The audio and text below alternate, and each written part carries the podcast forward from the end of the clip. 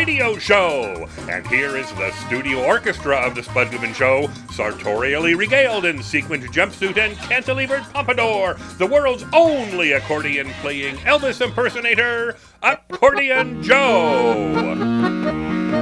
Here comes the Spud Man, he goes down easy. He calls to you, who the social outcast. Yes, you who are rejected. He wants you, he needs you, he loves you. Here comes the Spud Man, he goes down easy. Here comes the Spud Man. It's the Spud Goodman Show. Let's get ready to rumble. And here he is, the head cheese meister.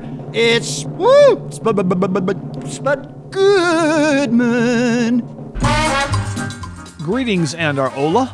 I am Spud Goodman. Spud Goodman. Please accept my warm welcome as, as I'm going to be real here. I need you, the listener. Because without you, I I might as well, you know, be in my La-Z-Boy recliner watching another episode of Dave on Hulu. Uh, you know, season two is pretty good. Not as good as any Atlanta episode, but still not bad. But anyway, the, the point is there has to be listeners or there is no radio show. I have been told this recently in the most heated terms by management. So I guess I'm coming to buy in that yeah, I- I have to attract at least a couple listeners to stay on the air. So if you know of a friend, family member, or neighbor, could you hit them up uh, and ask them to tune in right now? Uh, I don't think pets count with those Arbitron ratings people. Uh, I'll check after the show, but I'm pretty sure live humans are the target audience. So i- if you help me out here, I will owe you guys. Okay, well, right now I I need to introduce our show's designated laugher, my Aunt Dorothy. Could you give us a heartfelt guffaw? Oh, absolutely. Here goes.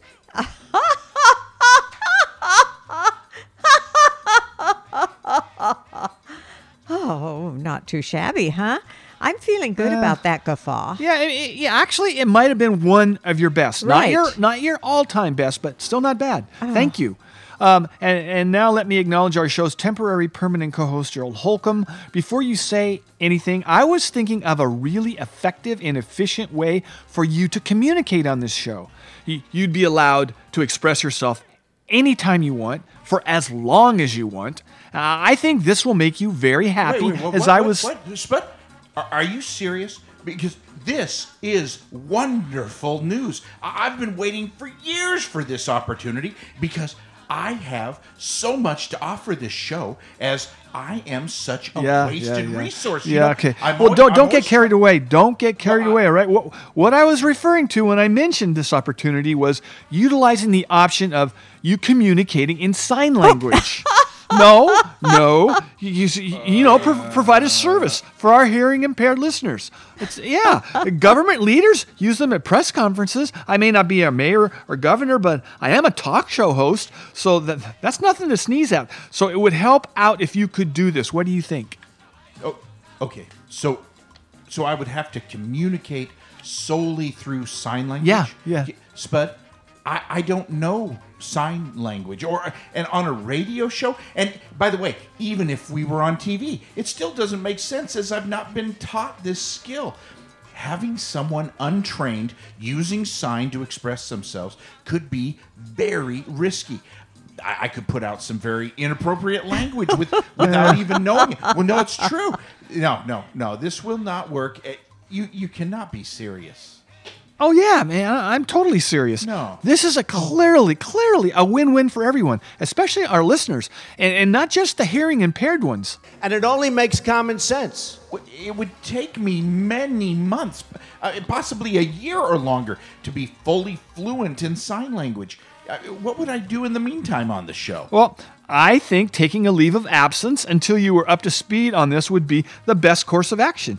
You, you should talk to human resources, and if and when you know you returned with this knowledge, maybe you could teach me, uh, as it may someday, or I may someday, you know, have a friend or relative that's hearing impaired. It's a great skill to have. What? What? Yeah, I'm. No, no, I, I will not be taking any leave of absence, but that's ridiculous. That's ridiculous. Well, hello. I'm still sitting here waiting to be introduced. Oh, Do you want me to introduce myself? Yes. Clearly, you're being ignored, honey. Go ahead and introduce yourself. I will, Dorothy. Thank you. So, I am Chance the Intern, the most popular person on this radio show. That can be verified at our station's website for the non believers out there. Yeah, you know, numbers aren't everything. You know, I wonder how those listeners who supposedly like you more than any of the rest of us would feel if they had, you know, to vote on who they would want to hang out with for, say, 24 hours. Yeah, I mean, you'd be lucky to get one vote chance, even if my aunt could, like, vote. I, which she couldn't actually because she's an employee of the station. I don't think she'd oh, vote for you. oh, n- I'm not really an employee of the station.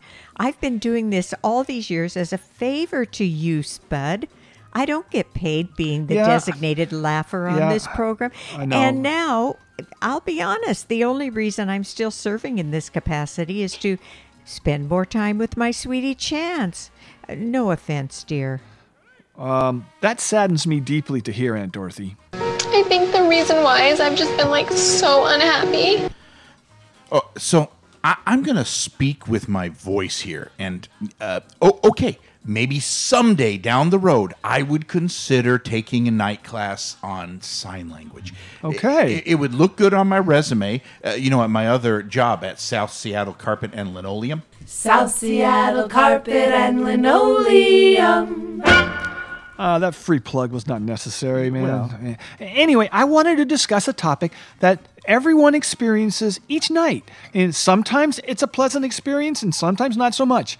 I am referring to dreams. They can be incredible or, or totally boring, you know. the- But the gr- the great dreams are amazing stuff that you'll always remember. You know, I, I know some of my most memorable romantic experiences were in dreams. Yeah.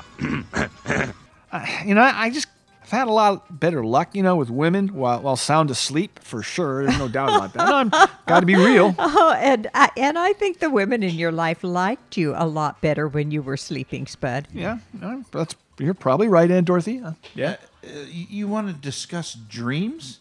Yeah. Why? Well, I read some article that said our dreams can tell us a lot about who we really are. Uh, you know, as they're like an involuntary uh, experience in our minds that we're maybe afraid of participating in. That's what I read. You know, while we're awake. Did, did, did you know that we dream three to six times each night? That's a lot of freaking dreaming over the years.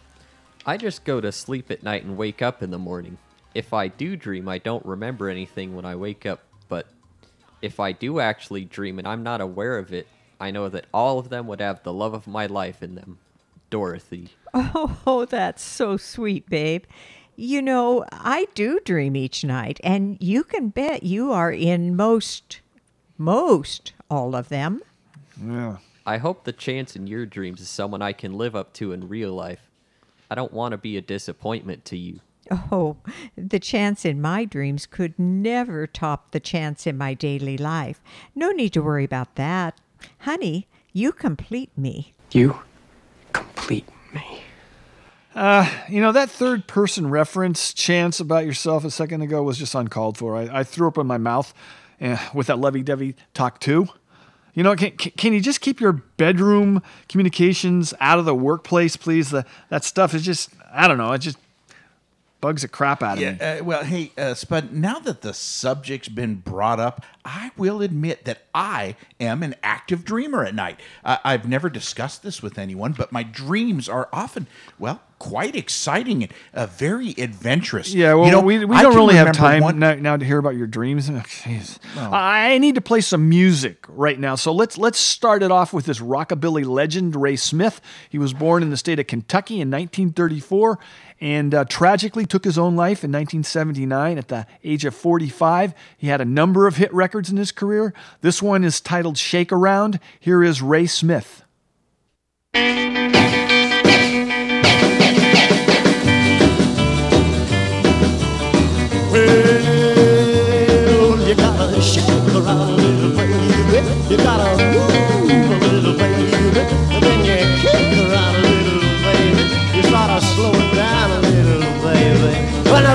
Record starts groove and let your body start move and shake around. Now the cats all start to stew when they see my baby do the shake around. All you chicks that dig the goo, you better learn how to do the shake around. Cause when the record starts to groove and let your body start move and shake around.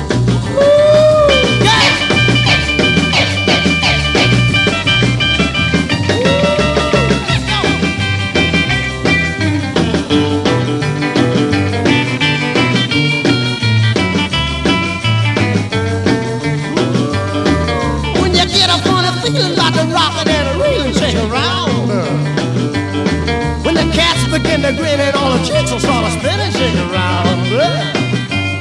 But when the record starts to groove and let your body start to move and shake around.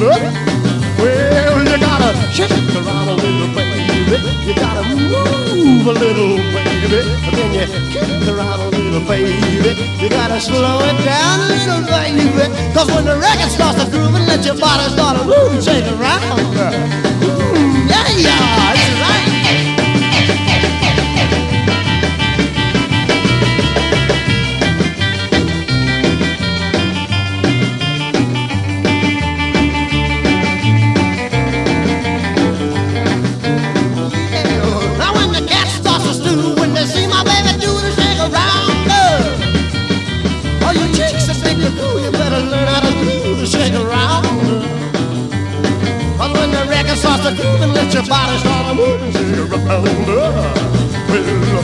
Get a funny feeling about the rockin' and a really shake around. When the cats will start to grin and all the chicks will start to spin and shake around. When you got to start to groove and let your body start to move and shake around. Well, you gotta shake around a little, baby. Baby. And then you kick around little, baby. You start to slow it down little, baby. When the record starts to groove and let your body start to move and shake around. Well, you gotta shake around a little, baby. You gotta move a little, baby. You gotta slow it down. Uh, Is this uh, Mr. Tommy Chong? Who's calling? Uh, this is Spud Goodman. You remember me? Who? We- we- Spud Goodman. Uh, I kind of have a radio show. Uh, Spud's not here. Sorry. uh, this is Spud Goodman. Who's calling? Spud Goodman. Who? Spike Goodman. It's Spud S P U D. Spud's not here. This is the Spud Goodman Show. Spud, your first guest, Sanjay Gupta, is waiting to speak with you. Now, how did we get him to come on our show? Well, we got lucky, I, I guess. Yeah. You know, he is my most favorite doctor in the world. I, I'm really excited to speak with him. Yeah, I, I know you watch CNN a lot. I, Yes, I wonder. do. I, I wonder why Fox News doesn't have someone like him on. You know, I have a lot of medical questions too. It would be nice to get some answers from them. Yeah, I I don't know if medical science is, is a real priority on that channel.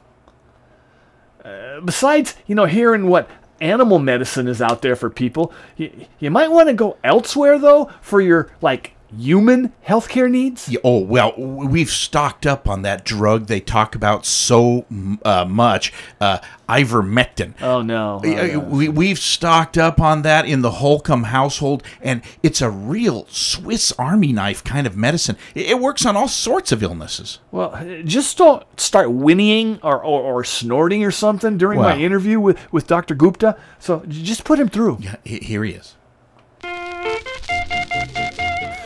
Say hello to neurosurgeon, CNN medical correspondent, and best selling author Dr. Sanjay Gupta. It's an honor to have you on our show.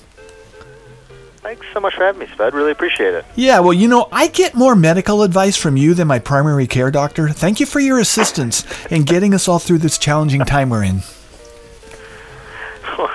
Well, thank. I hope your your doctor's returning your calls at least. But um, you know, I'm trying to I'm trying to do my my best, and and first of all, educating myself, just spending as much time as I can reading and digesting all the you know science that's coming in, and then trying to make it understandable for myself, for my family, and then hopefully for anyone else who's listening. Well, you do an excellent job. So let me say, you have a new book out, uh, World War C: Lessons from the COVID-19 Pandemic and How to Prepare for the Next One, published by Simon and Schuster, and now available everywhere books are sold. Now, co- contrary to what some believe, this is not a one-and-done virus, and it'll be with us for a while, along with other potential threats. And, and that's a big part of your book, correct? Yeah, it, it is a it is a big part of the book. The fact that there's these new pathogens that are out there. I mean, we live in a world uh, as humans. We live on a planet that's full of pathogens. It's always been the case, but as our population has grown and we've expanded more into various habitats, the more pathogens sort of jump from animals to humans. What I think struck me the most, Spud, was that as I talked to scientists all over the world and people who are responsible for pandemic preparedness and, and safety, um, you realize that these emerging pathogens, they are here to stay. But pandemics don't have to be. Okay. We can, we can avoid those pathogens turning into pandemics, and it's actually not that hard. There was a pandemic preparedness plan in, in the United States going back to 2004, and had that still been in place, um, we essentially could have been pandemic proof. It's not to say that we would have been totally inoculated or insulated from what happened, but it would have been a much, much smaller impact, a fraction of the impact that it was. So, how do we continue to get people to invest in, in prevention? It's hard. It almost requires, instead of thinking about the virus as like a weather event, it's a hurricane, nothing you can do about it, you're Mhm. going to hunker down. Instead of thinking of it like that, if you think about it more from a strategic defense sort of standpoint and say, hey, you know, we always bolster up our defense even in, during times when we're not at war. You almost have to think about pandemics that way as well, or potential pandemics. Mm-hmm. And if you do, and you can even put a price tag on it, which is about 30 bucks per citizen, um, we could essentially become pandemic proof. And that's what I really wanted to, to get at in the book. It's an optimistic way of looking at things. And I felt optimistic when I was hearing this, and I thought, why not share this with, a, with an audience? Well, that's good to hear. Um, well, do, do you feel misinformation and the rapid spread of it is a, is a major threat to public health around the world? Because it seems like the bogus stuff spreads a heck of a lot faster than actual medical facts. I've been stunned by this, but you know, I, I I've been a reporter for 20 years now, so I'm you know, uh, there's young reporters who are coming up that they've lived in this world much longer than I have, or they've lived in this world for a greater percentage of their career than I have. I what I think I'm amazed by is that there's always been misinformation out there as long as I've been a reporter. I think what's hard now is that it's become increasingly challenging to distinguish good and bad information. They, they can be treated the same. There's this sort of democratization of all information out there, mm-hmm. all these different outlets. And I'm a big fan of more information. I think most reporters are. We think information is, is key. But I think not only do you have more misinformation out there, but you have disinformation, which I think is, is strategically bad information. It's information that's put out there for just to sow chaos, just to sow doubt in people's minds. And it's really frightening. I mean, if you go Google anything you want, you know, vaccines will kill you. Google that. You will find an article that will give you confirmation bias. See, here's an article. I got it right here. Why would I take the vaccines? They kill you. You know, and and that part of it I find really I find it really scary actually. I find it scary for my kids in particular if they're living in a world where they can no longer tell the difference or the the difference is not clear anymore between bad and good information. That that that that shouldn't be a key. That shouldn't be a thing for for them, but they're going to have to probably fix that problem. But right now, it's something that's I, I agree with you is one of the more significant issues throughout this pandemic. I'm sorry, Spud, but I need to interject here. Why, is I- seriously? I, yeah, I so agree with your point about all this misinformation going around.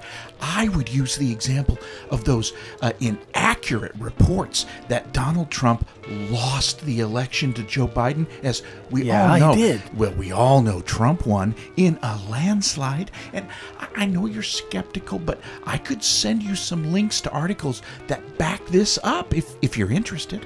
Uh, uh, Dr. Gupta, I, I just need a quick moment here. Sure. No, I'm not interested in reading any of those fairy tales posted in your Facebook groups. Uh, you know, you really should unfriend Vladimir Putin. He and his lackeys are playing you, man. Uh, Just get off the damn internet. Listen, The truth is out there, Spud. You just have to open your eyes and ears to it. I know you've been vaccinated, and I haven't Yes, I mentioned have. this previously, but there are a few simple procedures you can do to unmagnetize yourself.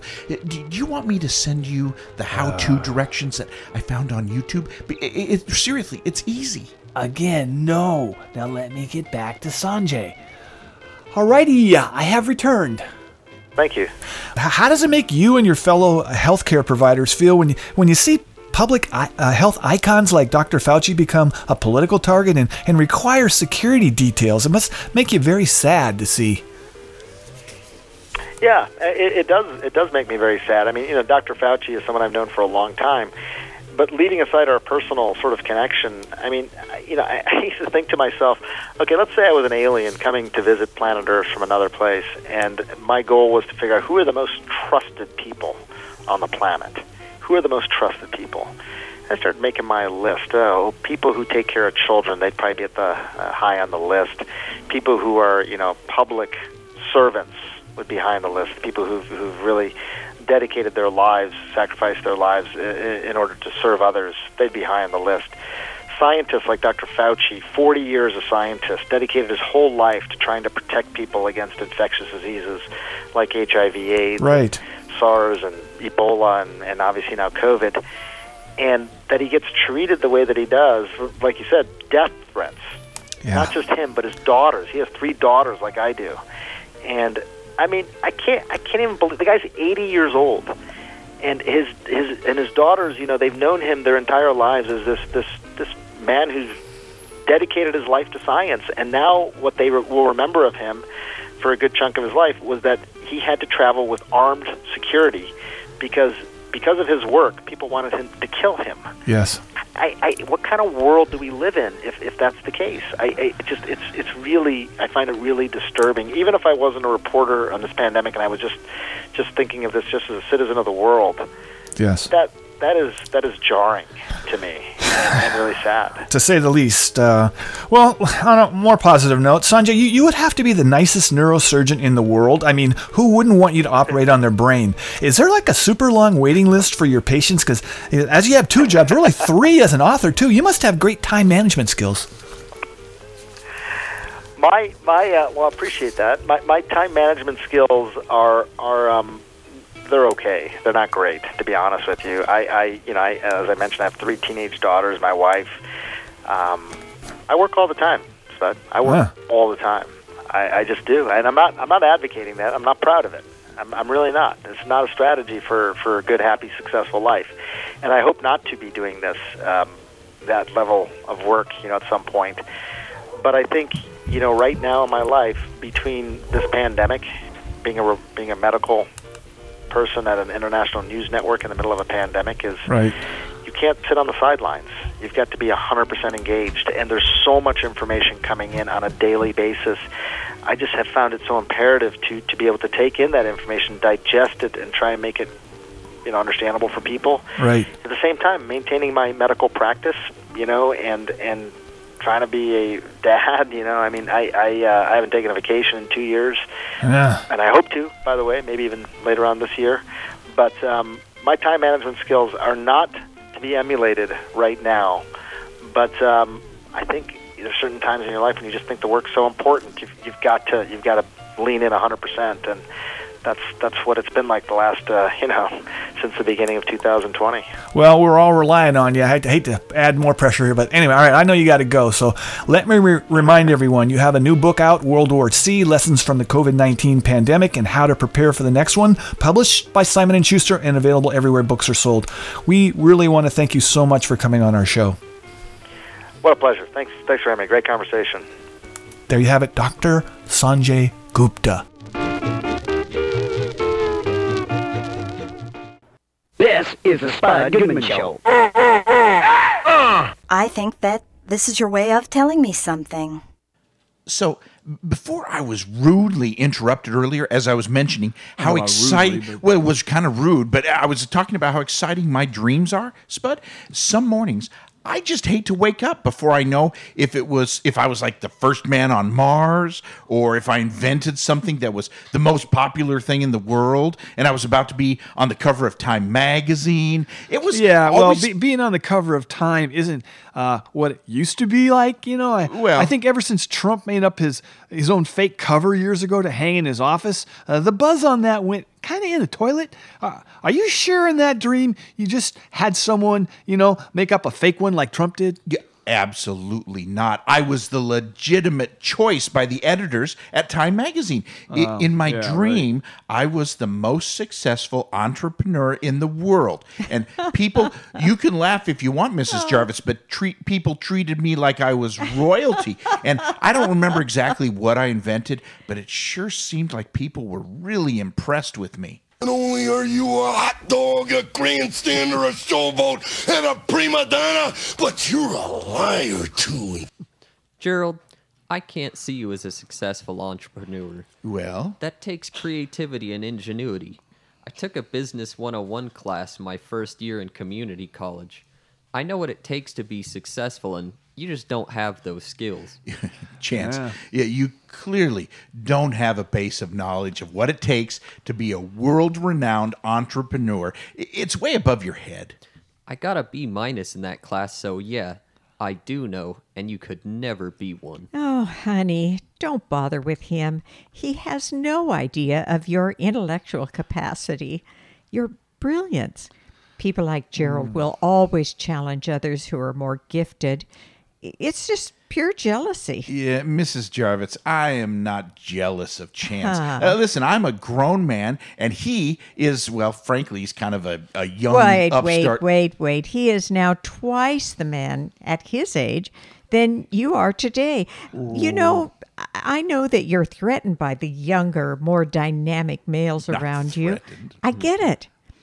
But Chance is a black swan. They broke the mold with him. I'm going to have to go ahead and sort of disagree with you there. What mold would that be? Uh, like a lippy, disrespectful little whippersnapper mold? Uh, maybe it's Yeah. best that mold broke. No need to defend me to these over the hill senior citizen geezers. I don't hold any anger against them. It's more pity, really. Uh, yeah, okay, Mr. Dynamic. Can, can we get back on topic here? Come on. The, the- that article on dreams I read said, this is what I, yeah, I got jotted this down. A dream is a succession of images, ideas, emotions, and sensations that usually occur involuntarily in the mind during certain stages of sleep.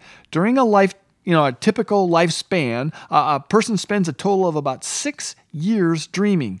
Uh, and and most dreams last only five to 20 minutes which is a drag, I got to say. Uh, as almost every, you know, uh, you know, let's call them romantic dreams I, I have, uh, they, they end before the good part. I guess there must be some scientific reason why I, I've never, you know, had an actual happy ending.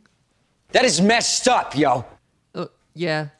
Another sign at your age, your body is telling you it's all over, man. At least the good parts of life. You know, if I ever did dream of Dorothy, I would not wake up without both of us being 100% satisfied. Well, that doesn't surprise me, sweetie, as you are such a giving lover. All right, yeah, yeah, you too. Okay. I don't think this conversation's appropriate. Yeah, you know, I- no, I- I'm with him on I- that. I don't think dreams were intended to include carnal activities. No, I, I'm, I'm not with you on that. Well, no, I, and, and I'm That's not sure if dreaming dreams. about sex outside the marriage is an actual uh, sin, but I, I would advise you to try to keep those types of dreams under control until after the wedding, just just to make sure. What's your name, scumbag? Uh, dude, one cannot commit a sin while asleep. That's not possible. Uh, I get it when you, when you aren't under the influence of alcohol, certain behavior, you know, might be a legitimate sin you know, if you believe in that kind of thing. But I don't know. But but that's the stuff that goes on in your mind when you're sound asleep. No way. Spud, a sin is a sin. No matter how hard you try to spin it like like a biblical lawyer, God sees everything, even your dreams. You, you can't get away with impure thoughts at any time of the day, including while you're sleeping. No Bible stories for you tonight. Yeah, I don't believe that. Dreaming is one of the most fun and economical things going on in life. It costs nothing. It's one of the, the few really cool activities that not only rich people can participate in. Like, I, I bet my dreams are just as good as, say, Warren Buffett's. Maybe, but people like you and that Buffett guy are so old you can barely get to sleep having to get up so often at night to pee. So Yeah, well, no way your you know. dreams would be better than mine if I ever do start dreaming. My mind is a highly tuned machine, so I know they would be incredible. Like an IMAX movie, and I know yours are like watching a lame non HD TV show. That's not even funny. You know, my No. mom told me she grew up without HD, so you guys must have grown up without FM radio too, right? What was it like only having AM to listen to? FM radio was around in my lifetime, kid. Jesus. Your attempts to portray me as a caveman will not sell. Yeah. I'm not that old. But but yeah, okay, I, I didn't have an iPhone or Netflix growing up. My parents didn't give me a, a new laptop every few years, and, oh, and I had to get by without an Instagram account. But I survived just fine. Courtney, Chloe. Yeah, uh, Chance, I'm surprised you're so biased against older, more knowledgeable people than yourself, as you are involved with a woman that could be your grandmother. You know, it's, it's somewhat confusing. Hey, hey, you don't have to answer that, babe. There will always be others who question your relationship with me. Just take the high road. Here's the difference most older people are stubborn and resistant to change. Dorothy is the opposite of that. She's the hippest person I've ever met. Ah, why, thank you, honey. Yeah, I was, yeah, I was going to talk about this dream I had the other night, but you guys got me off topic, and I'm just gonna it's gonna have to wait until later in the show. Don't go away or you'll miss the amazing conclusion of the Spud Goodman Radio Show right after this brief timeout.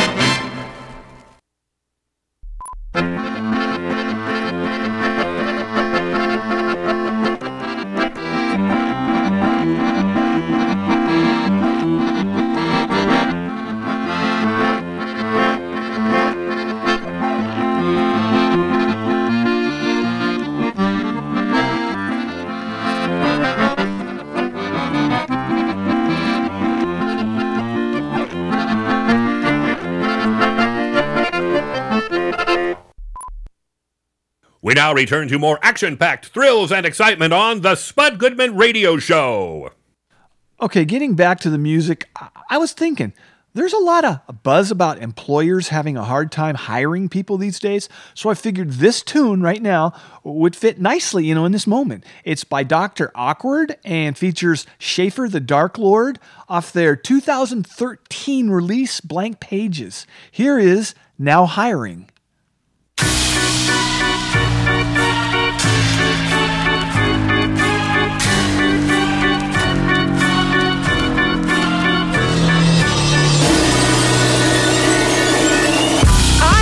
To match wits with someone with plans yet still gon' get your ass kicked. I'm searching for that man. I need one to be the Joker to my Batman. Tell me, are you clever and cool? Do you want to force the world up under your rule? Are you at least 5'8? It's rather specific, but this I can't break. About me, I'm humanity's savior. Vanilla ice cream is my favorite flavor. And I work a 9 to 5, so I'd like to fight crime from like 6 to 9. Are you evil? Tell me how's your laugh? I'm seeking someone with a troubled past. Destroy the world is all you desire, and it's pick for pick and face and no reply. Dear Craigslist, seeking mortal foe secret identity that nobody can know. Secret supervillain with a fire within. I'm now hiring, inquire within. Craigslist, seeking mortal foe have secret identity that nobody can know. Secret supervillain with the fire within. I'm now hiring, inquire within. Hey there, I saw your ad. Is that position filled yet? If not, please consider me and my specific skill set. Eager, self-starter, diabolical, scary mad. I'm the type of man that you're looking for. Very bad. Verbose, sociopathic. Yeah, I'm a sexy brute. Just under six feet. Just over in my exosuit. You should see my island there. It's kind of a holy place. Collection of bloody capes displayed in a trophy case. Tell me, you roll with the team or only solo so far? You got a sidekick? Cool, I've got a crowbar. And a master's in murder with a minor in killing. My favorite sounds a tie between exploding buildings and crying children. Weaknesses? Hmm, I guess it's hand to hand combat. But my henchmen will handle that end of the contract. I look forward to this. Hit me up before a match. P.S. How's that? Pics and references attached. Dear Craigslist, seeking mortal foe have secret identity that nobody can know. Secret supervillain with a fire within. I'm now hiring, inquire within. Dear Craigslist, seeking mortal foe have secret identity that nobody can know. Secret supervillain with the fire within. I'm now hiring, inquire within. Dear Mr. Dark Lord, thank you for your interest. I was ecstatic when I read about your henchmen. You've got plenty of fight alone, I trust. Reference the funeral home, that was a nice touch. Honestly, sir, I'd love to meet. Maybe we can get together for a bite to eat. I know a wonderful place, it would be my treat. And we could finish out the night with a little bit of justice. Dear Craigslist, seeking mortal foe secret identity that nobody can know. Secret supervillain with a fire within. I'm now hiring, inquire within. Dear Craigslist, seeking mortal foe have secret identity that nobody can know. Secret supervillain with the fire within. I'm now hiring, inquire within.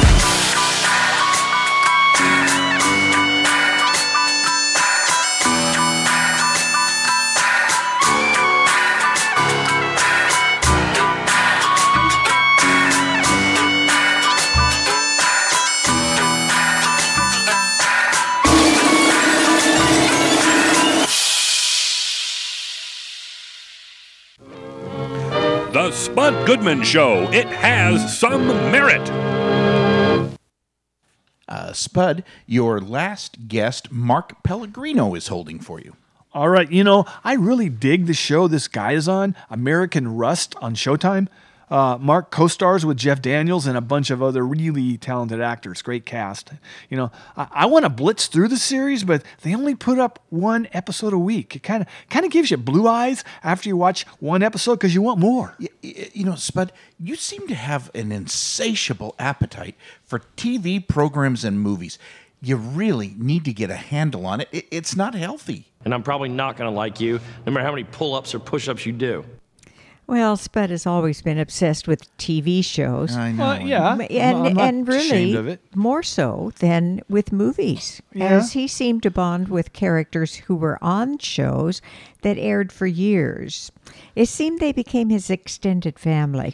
Am I right, Spud? Yeah, well, you know, hey, I, I did always consider Captain Kangaroo a surrogate father, as, as my dad was never home. He was, I was always gone. And, and for sure, June Cleaver as my alternate mom, as my mother was was always playing bunco, you know, with her friends at their place. She was, you know, she was gone a lot, as you remember. So, you know, TV can fill the gaps in, in, in a kid's life. But anyway, just just put Mark through, please. Yeah, here he is. Say hello to actor Mark Pellegrino. Thank you for coming on our show. Yeah, thanks for having me on. Yeah, so you are now co starring in the Showtime series American Rust, airing Sunday nights and available on demand. Full disclosure, I am into this show as it is really well done. It's based on Philipp Meyer's novel. Give our listeners the basics of the storyline if they haven't seen it yet. yeah, it's about uh, two families who sort of live on the fringes of the American dream in a fictional Rust Belt town called Buell, and uh, a murder happens in the town and turns the two families on their heads.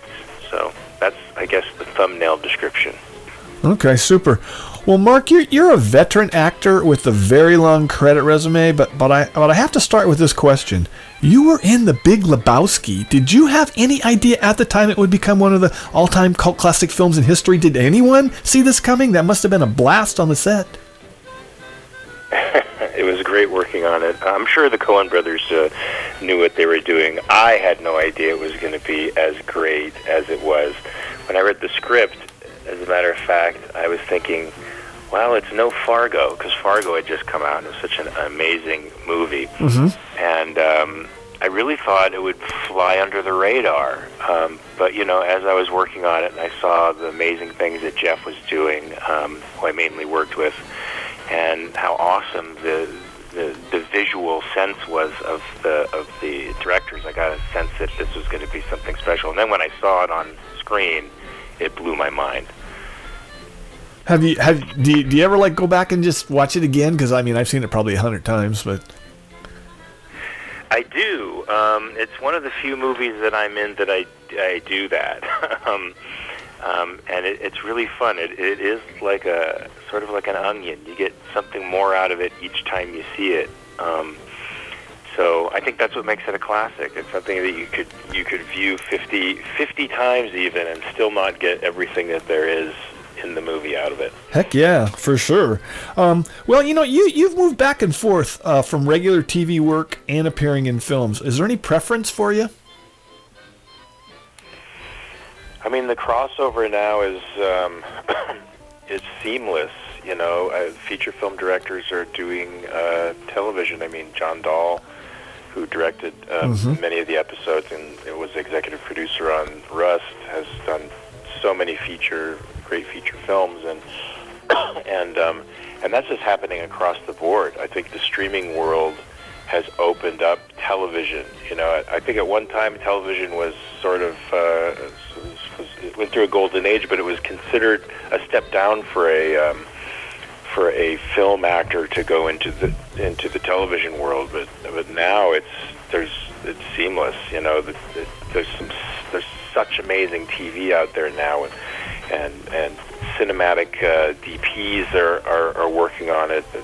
Uh, film film directors and and major A-list stars are of course turning to TV. And the, the the beauty of it, you know, if you get a show that lasts for a while, is you have a regular gig. You know, with a, t- a movie, you're you're on for a couple of months, and then you're off, and then you know, you're itinerant. You're in between. You're in between jobs, and uh, something like this, you know, you have a long period of employment, and if it's fortunate enough to go for a, a few years, you know, you you have a, a stable home for for a few years, and that's always a, a great thing. Right. Yeah, I did notice John Dahl directed the first couple episodes. So, uh, yeah. Uh, well, let me, let me ask you this: in the series Supernatural, you played Lucifer. Okay. Did you find yourself taking that role home with you some days? Like, were your friends and family ever afraid of you? Uh, luckily, I took the role home with me only after Lucifer had sort of changed his character from the big bad to the impish uh, joke player. You know, so uh, I I I would un- I would prepare for the role uh, by p- playing practical jokes on people around me, and my wife was mostly the person around me, so she got the brunt of that. so I didn't bring home the negative parts. Just Okay. the, just silly, uh, just the silly fun parts. Okay. All right. Well, I had to ask. Uh, Spud?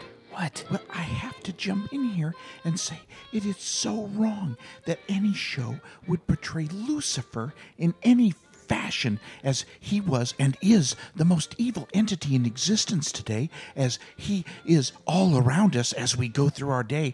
And if you don't adequately rebuke him, he has the power to take over your life. Um, uh, Mark, I need a moment here. Dude, it was a TV show. doesn't matter. Supernatural, not a pro Lucifer propaganda piece. Y- y- you know, the devil has been featured in a ton of stuff, uh, material over the years. He's always getting airtime. So, what the heck are you complaining about? Yeah, Gerald. Mark played a character, Lucifer, on a network TV show. What's the big deal? Well, I'm just very sensitive to Hollywood glorifying the devil. We all know movie stars eat babies when they can't get their, uh, when they're at their big swanky parties. you know, I, I'm just voicing my concern about suddenly making Lucifer a good guy who's misunderstood. That is not accurate. Okay, I get it. You're on the record as being not a fan of the devil. Yeah. Now, let me get back to Mark. All right, I have returned. Um, in 2010, you appeared on the ABC series, ABC series Lost for eight episodes. You know, I, I asked cast member Harold Perrineau uh, if he understood the storyline during filming, and often he said he was as confused as we fans were. Did you ever have to ask in table reads what the heck was going on before you went for the camera? Uh, you know, I didn't even know quite what was. Yeah, I didn't know quite what was going on with my character either, and they were never forthcoming. You know, with with story, and I and I think that's because um, there was the fan base was so passionate um, and and really into trying to get spoilers. And uh, in fact, when I auditioned for Lost, I I auditioned for a completely different part with different sides, and had no idea that I was playing the part of Jacob until I landed in Hawaii and met Michael Emerson. He said, "Ah, you're our new Jacob." That's how secretive they were about um, stories and storylines leaking out. So, if ever an actor asked, like I did, you you you discovered as you went along. You just you just had the script in front of you, worked immediately on that, and sometimes the director would give you a hint, like, "Oh yeah, like that, like uh, Jesus the Carpenter, that's it." And so you'd get a little hint of the the direction they wanted the character to go in, but no sense of where the character came from or where he was going. Hmm. All right. Um, Somehow it all worked out, though. yeah. God, I was thinking also that uh, life on the set on Lost in Hawaii must have been a real drag. But anyway, all right. Um, right? Yeah, living in Waikiki is a, Yeah. Well, you know, I read that I read this on the internet, so we know it's true. Um, I read that you describe yourself politically as a radical capitalist. How would you describe that? As somebody who thinks that um, that uh, the the purpose of society is to protect freedom and choice, and as a rational being or as a potentially rationally rational being, liberty, uh, the purpose of liberty is to help you uh, to promote rational action. Mm-hmm. So, and that's the best economic slash political system for that, even though it has a, a terrible name because um, for various reasons, is capitalism, which just means free ownership of your property and sovereignty over yourself. Okay. All right. Well, I know there was a reference in there that maybe in the past you you had uh, the term libertarian was used, and I believe you. What I also read was, you and I would agree with what I read. I don't know if it's true that you said it was somewhat of a a recipe for anarchy, given that government is there is a need for some government, or that you know the trains would never run uh, ever on time or whatever if they ever did. But you know what I'm saying. So yeah, I I I, I, was Well, there'd be- interested. There'd be, no property in the trains, so they probably wouldn't run because, because you know anybody with the biggest guns could take them over. Yes, yes. So anyway, I, I, I found that interesting. Yeah, liber- libertarianism, libertarianism is a is a political system without a moral co- uh, compass, Mhm. and uh, I think politics is downstream from ethics. So you do need you do need government to, to keep bad guys in line. That's you know we're not angels, as our founders said, and and because there's no angels, we need government. Because uh, there's no angels in government, we need constitutions to restrain them. So um, the an- the idea of the anarchist is sort of a uh, I don't know uh, a contradiction in terms. You, you can't you can't have a society of, in anarchy. Yes. So I, I, uh, let's agree with. Let's end this on that note because I totally agree with you on that. Well, let me say again that the series you co-star in, American Rust, is airing Sunday nights on Showtime, and it is well worth everyone's time as it's really, really good. So thanks a bunch for checking in with us, Thanks, man. Thanks for having me. It's great. Mr. Mark Pellegrino.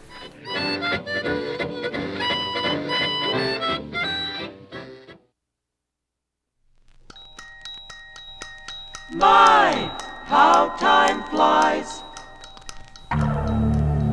So before the show is over, I wanted to talk about this dream that I had, as I still can't figure out what it means. Uh, that article on dreams said that they can be interpreted, you know, uh, like afterwards about what what they really meant. It, it said that that Sigmund Freud dude, uh, you know that guy, you know everybody knows who he is. Um, the theory of dreams suggests that they represent. Uh, it says unconscious desires, thoughts, wish fulfillment, and motivations. Well, what is the question? I mean, that's basically a fancy way of saying dreams may mean something important. So, ever since I learned this, I have been taking a few minutes in the morning to evaluate, you know, what happened during the night. Uh, you know, it's helped me understand why certain things keep coming up in, in most of my, you know, dreams a couple times a week lately. It, it- it's, it's given me a, a bit of peace of mind. Oh, uh, I wouldn't read too much into this dream analysis thing. I know some field dreams do reveal things we may not consciously be aware of, but I think most dreams are just random thoughts, and it's a waste of time for you to dwell on them. I mean, once I had a dream about Donald Trump apologizing to everyone about being such a jerk. Really? I'm a very stable genius. And after I woke up, I turned on CNN and I saw him say something about that stupid wall, so that brought me back to reality real quick. Yes, we're going to have the wall, and yes, Mexico is going to pay for the wall 100%. Dorothy, I'm not the jealous type as you know, but I hope you don't dream about too many other men. What we have is so special, you know. We can talk about this further after the show. Oh, babe, I don't consider a dream about Donald Trump being anything to be threatened about. I mean, if I remember correctly, the dream ended with Trump grabbing some teenager in a short skirt who was walking by. It was a harsh moment before waking up. Uh, yeah, uh, Mrs. Jarvis, Donald Trump would never grab any female without their permission. Everyone knows about that fake news of him talking about grabbing women by their private parts. W- well, it was so untrue. Grab him by the. The liberal media continues to lie about that story. I, I, I don't want to go down the, the Trump locker room talk rabbit hole right now. I, I want to oh. discuss this dream I had, okay? Oh. It, it was incredible for, and for sure a big you know boost for my ego. I, here, here's kind of what it was. I, I was in the middle of a love triangle. Yeah, both Angelina Jolie and Jennifer Lawrence uh, were fighting over me. It got kind of got out of control with a, a bit of hair pulling and nasty name calling. And at first I was really flattered, yeah, but soon that turned into embarrassment as there were a ton of people around us, you know, watching this all go down in the dream. And some young smart-ass frat boy dude yelled out that Jennifer was way too young for me and that Angelina was way too intense for me. And, you know, yeah, okay, the guy did have a point there, but it, it was my freaking dream. I don't know why he came up in it, but you know, Angelina does does scare the crap out of me, all right? I mean, she she used to be a cutter, but but still, you know, being desired by two beautiful women was pretty cool. And, you know, I, I obviously I know this probably could never happen in real life, you know, when I'm not sleeping, but you never know. I mean, Angelina was with Billy Bob Thornton, who was a guest on this show once. Uh, or at least once, and I, I, I think he's older than me. I, I wonder what Freud would say about that dream. I don't know what the hell's going on with my body. I think that maybe I might try to be taking a pregnancy test. If it's not that, then it's menopause, definitely. Maybe it means that you're having a mental breakdown coming to grips that your life is about to be over, and the best you can do is dream about being with beautiful women. Now, myself, I'm blessed with having a real live beautiful woman in my life, Dorothy. Oh, and I'm blessed to have you in my life too, honey. Uh, a chance I still have a few good years left. Uh, no need to rush me off the stage if you catch my drift here. Uh, say, uh, Spud, I'm being told that we have a caller on the line about the topic we're discussing. Uh, do you want to take it? Yeah, I mean, you know, maybe he or she you know, won't give me, you know, crap about movie stars fighting over me. I mean, because, you know, talk show hosts ha- have the right to have dreams that are not ridiculed by others. I'm sharing this in good faith, all right? I mean, it hurts to have others think you're some kind of creep for for what goes on, you know, in, in, in your dreams. I, I- this is. I don't know. It's, it's maybe it was too personal to throw it out there, but I already did. So put put the caller through. We'll just yeah, caller, you're on the air. Right now? Yeah, yeah, Uh, right now. You're on the uh, air. Okay, so I was listening to you uh, talk about dreaming, and I wanted to say that not all people dream, you know. Uh, Well- your intern, Chad, mentioned he's not aware of dreaming. What's a chance? Uh, but I'm, Chad, I I'm picking up this judgment that if you don't dream, then you're some kind of a freak, and that's that's really offensive. I, that's uh, frankly offensive. I, I never insinuated that, but you know, maybe that Freud dude might have might have said that to you if he was still alive. I mean, that's possible. I have to do some more research on him. Hey, uh, caller, don't feel ashamed if you don't dream at night. I mean, yes, it's highly unusual. Uh, there might be a medical cause for this, like uh, you were dropped on your head as a baby, perhaps. Uh, there could be a valid neurological disorder that prompts this. Or he just might not be that imaginative. One must have an imagination to dream. Yes! And very few are so evolved like my sweetie Chance. His imagination is so highly involved, he isn't even aware of it, working at such a high level, day and night. Hey, I can imagine stuff. Uh, that's why I'm calling. I've shared with others my inability to dream at night, and Okay. I've gotten a really negative response. You labeled it as, uh, well, I, I get labeled as a simpleton or an idiot lacking a brain. Well, you know. I'm I'm pretty smart, so that's just not true. And I need to speak up for those who don't or can't dream for for whatever. Okay, man. I mean, you, you, you're really defensive about this. I just brought up the topic as I had this incredible dream, and I was just thinking, you know. There you uh, go, bragging about your so-called incredible dream with no thought to how that would make the non-dreamers listening feel. That's like somebody who owns a Maserati talking about what it's like to do 0 to 60 in 2.7 seconds. You know, there there are a lot of people who will never drive a Maserati. Most people own a Kia or a Honda like I do. So it's kind of rude to be talking up how neat the experience is. You know what I mean? Caller, I really don't. He has no sense of anyone else's feelings. Well- Spud is kind of tone deaf to anyone other than himself. Uh, yeah, uh, caller, have you given any thought to being hypnotized and explore what's actually going on in your mind? My neighbor is a hypnotist. It, What does that have to do with anything? Well, uh, listen, he took an online course actually, but his Facebook page said he can get to the bottom of just about any emotional or personal problem one might have. I can give you his contact information after the show if you're interested. Uh, maybe he can help you learn to dream. I, I gotta say, it makes sleeping such a fun experience. Oh, except for the reaction my sweetie Chance gets after scary movies. He can't go to sleep. He stays up all night. And I worry about him after we're done watching them. I will admit I do love scary movies, but everyone is wired differently. Oh, I hope you don't mind me sharing that, honey, for those out there who also have a difficult time after watching those type of movies. Oh, no.